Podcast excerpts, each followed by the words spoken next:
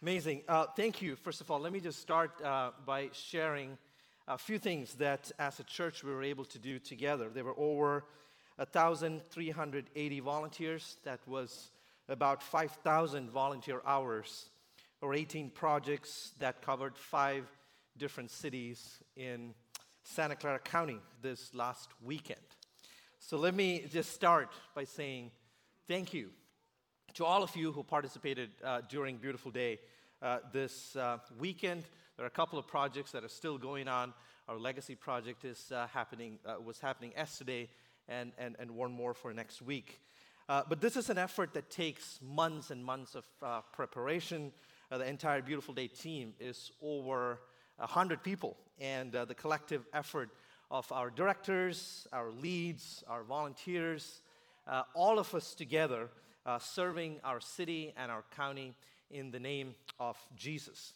You know, the relationships that are built here uh, with our community, with uh, our elected officials, uh, with uh, nonprofits, and, uh, and even churches, these are important, lasting opportunities that we have, relationships that we build in order to serve Jesus well in our community. So, for all of this and more, uh, I want to thank you uh, for being part of it. Like uh, a few weeks ago, I think Steve mentioned this is something that 100% uh, of us do. It's not 20% uh, or 30%, and all of you showed up, and I'm, I'm extremely grateful for that. And that also helps us to keep our commitment uh, to our city and, and our county. I want to start with this picture of Jamie. This is a project uh, that was at the Washington community. And Jamie, the man uh, there making uh, some hot dogs, uh, was a neighbor. Uh, he saw a bunch of volunteers coming to his community. And especially, there were a lot of young volunteers there. And he was really uh, inspired. And he wanted to do his small little part. And he started, you know, getting his grill out there and, you know, making some lunch, some hot dog for all our volunteers. Now, what I was even more grateful was our volunteers were willing to receive. You know, it's sometimes easy to give and very difficult to receive. It's a humbling process. And they went and they talked to him, and I got to hear the story of this person. It is not out of plenty that he was able to give, it was out of lack. He was a man who was, you know, was living in a low income community but he wanted to do his small part in, in serving his, his own community. It reminded me about Mother Teresa's uh, really well known quote. It says, We can do no great things, we only do small things with great love. You know, in the larger picture of seeing transformation in our city and our county, what just happened last week could be just a drop in the ocean. But the Bible teaches how God sees value uh, in small things and in insignificant things and makes it useful for his kingdom and for his glory. There are many examples that we could see throughout the scripture, but in the New Testament, I want to turn your attention to a very well known passage, Matthew uh, chapter 13, uh, verses 31 and 32. This is the parable of the mustard seed. Before I, I read this passage, let me give you a brief context on, on what the writer, the gospel writer, is trying to get at here. Matthew 13 is about the kingdom of heaven. Jesus is speaking to a large crowd of people uh, who have come to him, and he is uh, talking about the kingdom of heaven with six different parables in this one chapter. And throughout all of these, there is one pattern that we see in all these parables that is, Jesus is communicating about an upside down kingdom where the first is going to be last and where the small and the insignificant is going to be used and not discarded in his kingdom in a powerful way. So let me read uh, this parable for you. Verse 31 He, that's Jesus, told them another parable. The kingdom of heaven is like a mustard seed, which a man took and planted in his field. Though it is the smallest of all seeds, yet when it grows, it is the largest of garden plants and becomes a tree, so that the birds come and perch in its branches. The mustard seed in Jesus' time in Israel was not a valuable commodity. It was not something that, you know, you put in your hot dog and eat. Today is a hot dog theme. I, Uh, several hot dogs. So it is not like something that, you know, you usually use um, in, you know, your, probably in your everyday life. In fact, it was a shrub that grows like a weed, and it was rarely used for medicinal purposes. Since its lack of utility, no farmer would attempt to farm mustard. It was considered to be foolish for a farmer to take time to do that because it was a weed. It was everywhere you look around in Israel. But Jesus relates his kingdom to that of a mustard seed. This would be shocking to his audience because they have heard about what does it look like for the Messiah to come back. In Ezekiel, it says that when the Messiah comes back, it is going to look like a cedar tree. It's majestic. These are big trees like uh, the sequoia trees that we see. And over there, birds would perch in its branches. That's what they're expecting. But what Jesus is getting at here is to say, do not underestimate the small and insignificant things, because in His kingdom, even the most small things are going to be used for kingdom work. He's redefining what, is it, what, what the world thought about small and big. Jesus found value in the things that are insignificant and had no value at that time. In fact, in the Greco Roman world, uh, uh, you know, even they devalued human beings if you were just born in the wrong community. Women, children, folks who are differently abled, all of them were seen insignificant and worthless. Jesus in his teaching shows how all of them are valuable and carries worth because all of them are created in the image of God. Folks, that is what you were able to do this last week. In some way, what we try to do is to restore the dignity that God has given people by acts of small acts of service throughout our community. In one of our projects, U.S. Mission, in this picture that you would see, uh, this is uh, the manager of this uh, nonprofit, and um, Patricia, who is actually standing there, you know, very proudly showing this, uh, you know, Victorian house. It is basically uh, houses young adult homeless men uh, in, in our community. And she was telling me how, for many, many years, that no one would care or support in any way uh, this place. And she said, It is because many people don't care about the young men who live here. In many ways, they are not valued in our community. But in our way of life, in Jesus' way of life, in the kingdom of God, they are considered to be valued because they are created in God's image. One of the fascinating things about the mustard seed is not its majesty like a cedar tree, but its ability to grow. It is invasive. Once it germinates, it proliferates and it goes to all places. Now, that is exactly what Jesus' points, Jesus' uh, main point here is. When the kingdom of heaven germinates and sprouts because the values of Jesus are lived out in individual lives and in communities, it affects all areas of our lives. It affects our work, our relationships, our families, our mental health, and the places that we live in.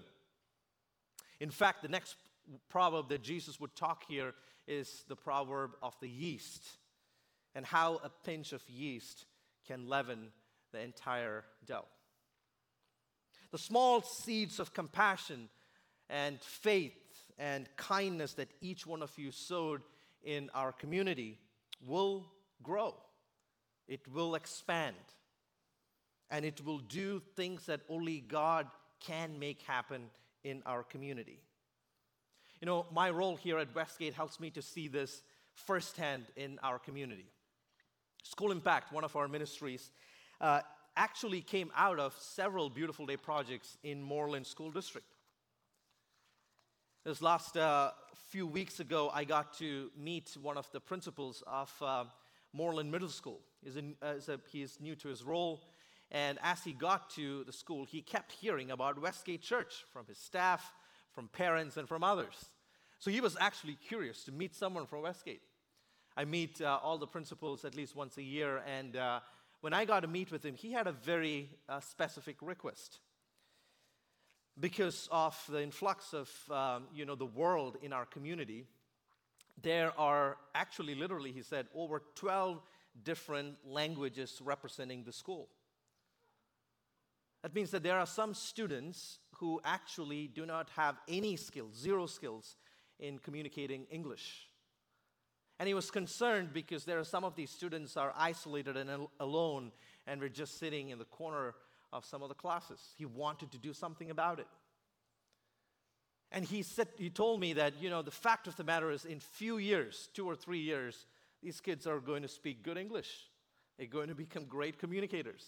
But to get to that 3 years without getting them isolated and making them feel and think that they are insignificant. We need to do something. And so he was asking, can we have some volunteer who can come during a summer and just hang out with them? The goal is not to teach English, the goal is to be kind and compassionate and be around. And I said, if a church cannot do it, I don't know who else can. And we will step in. You know, the reason that this principal heard about Westgate is because of some of the many, many, many projects, beautiful day projects we have done in this community. Some of you might have given your four hours five years ago, 10 years ago to the school. The seed that was sown is growing and it is producing fruits. Only way that God can do stuff. So, this passage teaches us do not underestimate the power of small things done with great love. And that's what we were able to do this last weekend. You know, Jesus not only taught about the mustard seed, he also embodied the value of this teaching.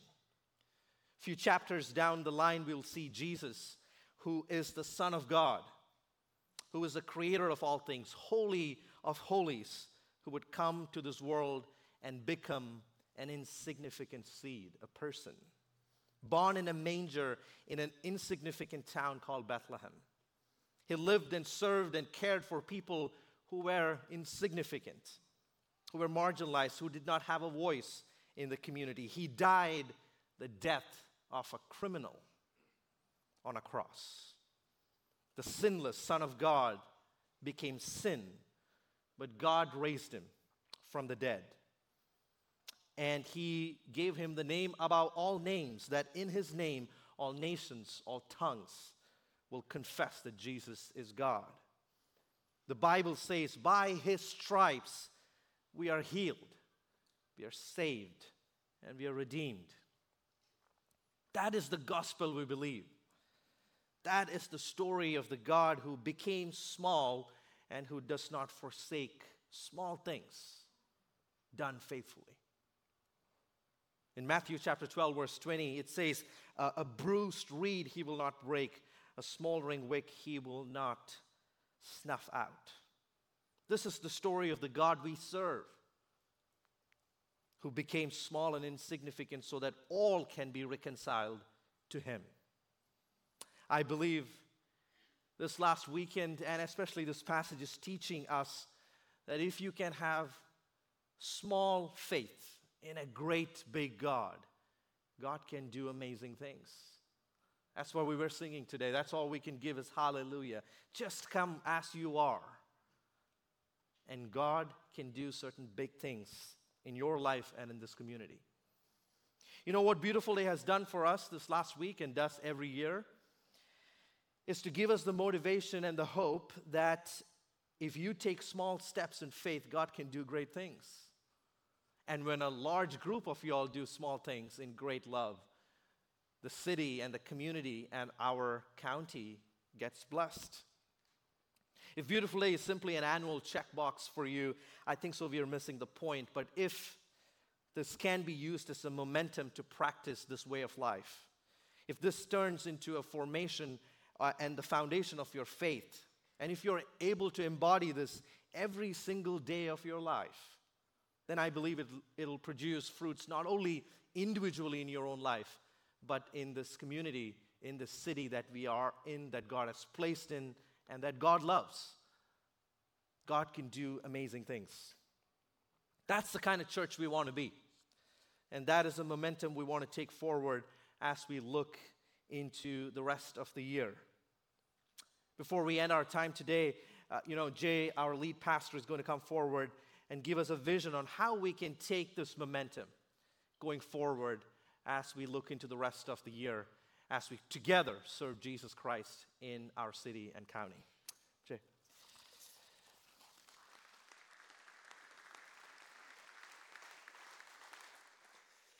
Morning, everybody. It's great to see you. Can we just, um, Finney shaved today because he hasn't had time to shave in six months. It's a lot of work what he and his team do. So thank you to all of you. But can we just thank Finney and. Um,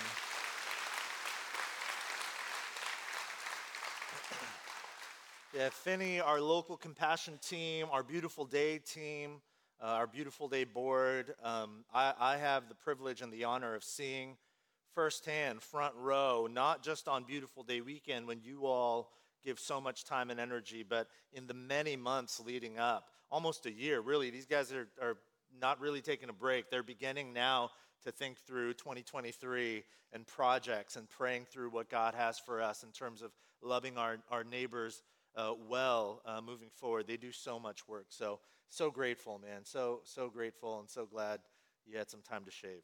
Um, let me read for us Matthew chapter 25. This is a story that Jesus tells to paint a picture of what things will look like, a particular type of conversation that will happen at the end of time uh, when Christ comes to judge the living and the dead. And he talks about how Jesus, he himself, as the king of the universe, will eventually come and he will have conversations with people as we give account of our lives and what we gave our lives to. And this is a part of the story. The king in this story is Jesus. Matthew 25, 34 to 40. The king will say to those on his right, Come, you who are blessed by my Father, take your inheritance, the kingdom prepared for you since the creation of the world. For I was hungry and you gave me something to eat. I was thirsty and you gave me something to drink. I was a stranger and you invited me in. I needed clothes and you clothed me. I was sick and you looked after me. I was in prison and you came to visit me. Then the righteous will answer him, Lord, when did we see you hungry and feed you, or thirsty and give you something to drink? When did we see you a stranger and invite you in, or needing clothes and clothe you? When did we see you sick or in prison and go to visit you? And the king will reply, Truly, I tell you, whatever you did for one of the least of these brothers and sisters of mine, you did for me. And so, to all of you who gave time, energy, and sacrificed, um, not just last weekend, but many of you sacrificed far more than just a weekend, you did this for Jesus. As you loved and cared for the least in our city, those who have lack, you did it in the name of Jesus, and you did it for Jesus. You know, I, I, love the way the, the vision is painted here because Jesus essentially is talking about both physical needs and relational needs, right? You see that. He says, When I was hungry and thirsty, you gave me something to eat and drink. When I needed clothes, you gave me clothes to wear. When I was sick, you looked after me. Physical needs. But there are also relational needs here. He says, When I was a stranger, you invited me in. You allowed me to belong when nobody else would let me belong. When I was imprisoned, you visited me. You came after me when nobody else would come after me. And last weekend, as I was driving around visiting site after site, I saw this unfold before my very eyes. And I got to tell you, I was so incredibly moved. And I'm so honored and proud to be a part of a church community that takes this calling seriously. We don't do it flawlessly, but we at least pursue faithfulness. You know what I'm saying? And that to me is so beautiful. And I don't actually know where the story is headed. I don't know exactly what Jesus will say to us at the end of each and every one of our lives, but I have an inkling that he will look at us and see these little moments throughout our lives and the life of our church, and He will say, Well done. You fed me when I was hungry, you gave me drink when I was thirsty. And so Finney said, Where do we go from here? So, I want to spend a little bit of time doing two things. One, I want to inform and invite you into the, the last couple of months in the life of our church, the last couple of months of this calendar year. And then I want to give us a little bit of perspective, not just on what I'm going to invite you into, but all of life. So, first, a bit of information, news, and an invitation as we continue, as Finney said, as we continue the momentum of planting these tiny little mustard seeds of faith in hopes that God will lead and guide us. Now, let me, um, let me preface it by saying this. Most of us in the room today are folks that would consider Westgate Church home. We belong to this church family, and what I am going to invite you into is for you. If you consider this church your family, then I am speaking to you. There are some of us in the room who are just visiting. Some of us in the room who maybe we're not Christians, we're just sort of a friend or a neighbor invited us. First of all, if that is you, we are so grateful you are here. And this is not, I don't want you, because I'm going to talk about a few things here. It's not some sort of ploy to get you to, you know, do X, Y, and Z for the church. This is just for you to hear the story of what sort of church community, what sort of church family we are. So take all of the pressure off if you don't belong to our family. Last year, ex- exactly this time, October of 2021, um, Steve Clifford invited us uh, into something called Giving Good. It was an end of year campaign. And essentially, the goal was hey, we don't know what God's gonna do, but we're just gonna live and lead with audacious faith. So, our goal is to raise a million dollars. And a bunch of that is going to go to pay off the Jack in the Box lot. If you were pulling up here on Prospect Avenue, you saw that big giant dirt lot. We purchased that a couple of years ago and we had a loan on it and we said we just we need to pay that off and it wasn't a very sexy thing, you know? We're like, let's raise money to pay off some dirt, right? And we said, we're gonna raise some money, pay off the, the lot, and then we want to do what we've done for years, over a decade now. We wanna give above and beyond so that we can build as many wells around the world to bring fresh, clean drinking water in the name of Jesus to those who are dying because they don't have water. So we said, a million bucks, we don't know how this is gonna go. Whatever God does, we'll thank Him and do the best we can. And you all responded in such a generous way. In 90 days, you gave $1.5 million. What that did was it allowed us to pay off the Jack in the Box lot, and we gave $750,000, which is the most we've ever given in any calendar year, to building wells around the world. That's what you all did last year. So, as our elders and our leadership team have been praying toward the end of this year, God, what is next for us? We've come to the conclusion prayerfully and in dialogue and conversation that we're going to try to do it again. Giving Good 2022.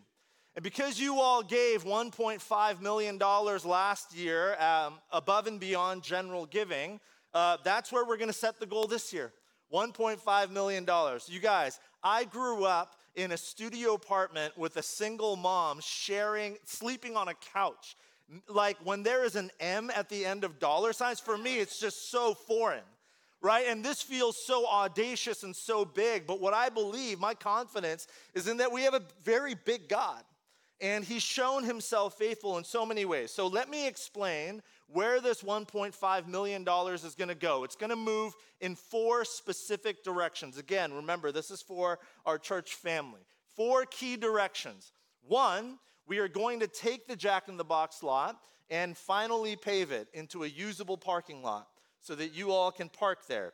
This is for a couple of reasons. Uh, and sort of technical. Many of you park on the Cato lot back here. We are losing that lot. It's been purchased by developers, and they're going to break ground on it who knows? It could be any day. Anyways, we are guaranteed to lose that lot, so we need the parking.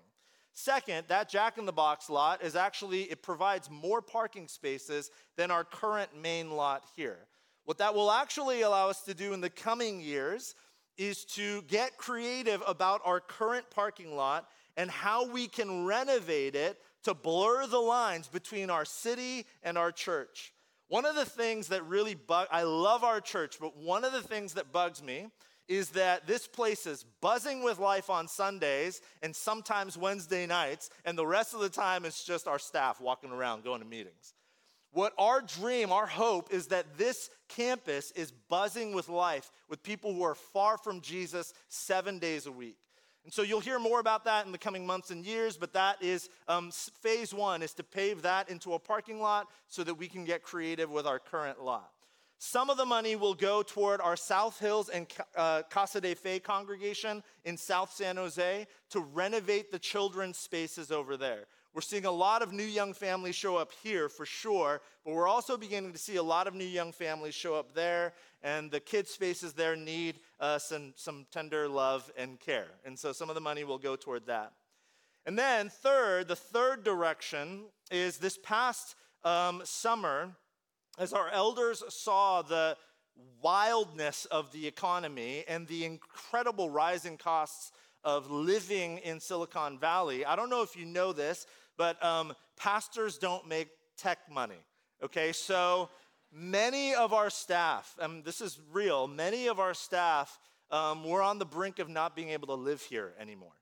Like literally, they loved our church, they love you, they love the mission of God in and through our church, but literally they could not, they were on the brink of not being able to raise their families here, which we totally understood. So our elders initiated um, a cost of living adjustment for them, which is something we rarely do.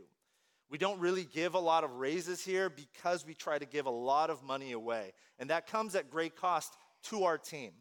And so our elders initiated a cost of living adjustment. Some of Giving Good will go to help offset the pressure that is added to our overall budget. And finally, and maybe most importantly, we are as committed as ever to building as many wells around the world as possible. In the last 10 years, you all, this church family, has given over $3 million to build um, thousands, hundred, hundreds of wells, more than 400 wells in 25 different countries, which has provided, in the name of Jesus, fresh, clean drinking water for almost a quarter million people. And so that we are just as committed to that as ever.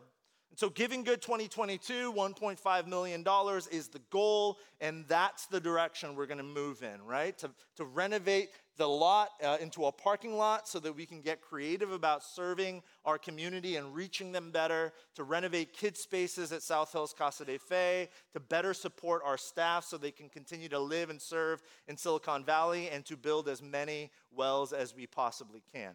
Uh, I'll show you um, just a QR code and uh, the URL. If you have more questions, you could just go to the website or scan that QR code. You could also scan the QR code in front of you, and uh, it'll take you to the page. Now, I want to invite you um, to just do three things if you are a part of our church family.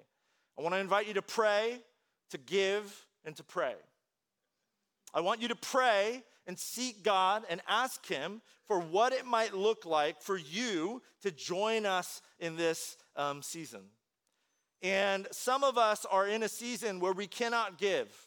We're in need. We need to receive. We're really struggling. You're a part of our church family, but you're like, Jay, I'm all in on the mission, but we are really struggling. If that is you, let us know. We want to come alongside you. I'm serious about this. Don't worry about giving monetarily to giving good. Let us know if you have need. This is what it means to be family. But some of us, maybe many of us, are in a position where we can give. So I want us to pray and then to give. Give responsibly, give sacrificially, give generously, and then finally, pray again. Pray that God's kingdom would come and his will would be done in and through our church as it is in heaven. Sound good?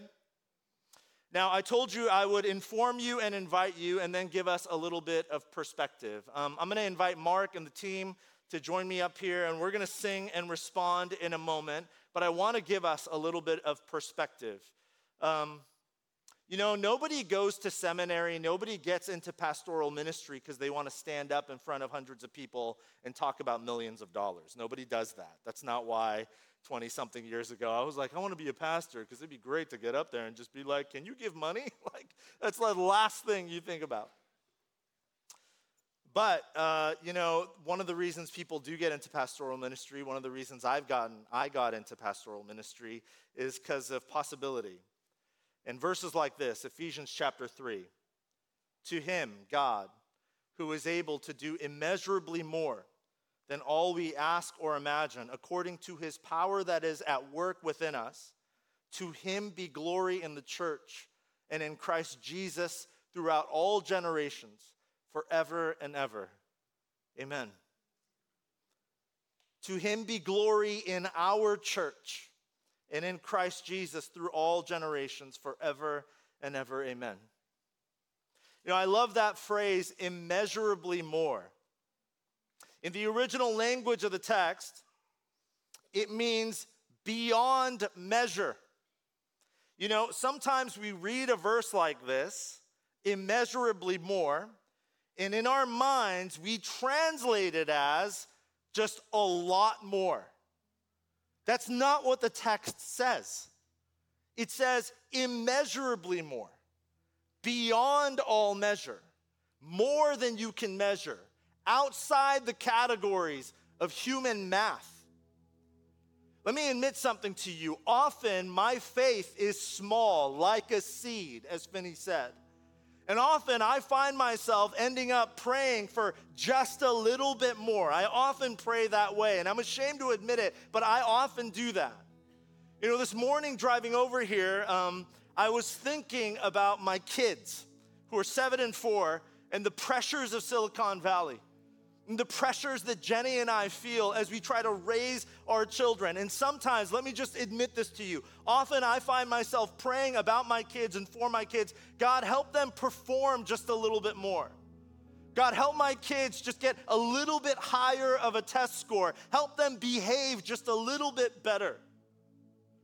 Now, I so often pray based on these worldly categories and cultural measurements of success. But what I recognize in this moment is that God loves my kids beyond these categories. His heart beats for them beyond earthly measurement. And He loves you and me in the same way. This is true of you your hopes, your dreams, your career, your families, your relationships. This is true of our church, our plans, our desires, our grand visions of what's possible on our campus or globally or whatever it is. God loves us and our families and our lives and our hopes and dreams. He loves us and our church beyond the categories. And his heart beats for us beyond earthly measure. So here's the deal yeah, there's like a giving goal. But at the end of the day, whatever happens, whether God provides a dollar or a million or more, whatever it might be, what I firmly believe is that God can and longs to do immeasurably more, beyond measure, than we can ask or imagine. I believe God wants to break our categories. I don't know what the future holds, but I know the God who holds the future. And so I stand here surrendering it all to Him. Surrendering the future of this church, the future of our city, the future of my family, my children, my hopes, my dreams, my plans. We're going to sing this song together. Give us your heart. That's my, that's my invitation ultimately. Yes, if you're a part of our church family, pray. Ask God what He might be calling you to give above and beyond to help move this thing forward. Whatever happens, again, I just driving here this morning, again, I'm just going to admit this to you. There's a part of me that was just so racked with pressure about getting up here and talking, talking about. I'm like, I'm a Bible nerd, you guys. I like reading the Bible and just talking about that. But I felt such a freedom this morning driving over here. Not just about the future of this church and what God may or may not do, but I felt such a freedom about my kids, about my family, about my own hopes and dreams. Because God is not a little bit more God, He is a beyond all measure God, breaking the categories sort of God. And again, though we do not know what the future holds, we know that He holds the future. And in His hands, um, anything is possible, and His plans are greater than ours. And so we surrender to Him, we trust in Him, and we ask and we pray that He would give us His heart, His heart that beats for things beyond earthly measure. Amen? Amen. Let's stand and sing and worship together.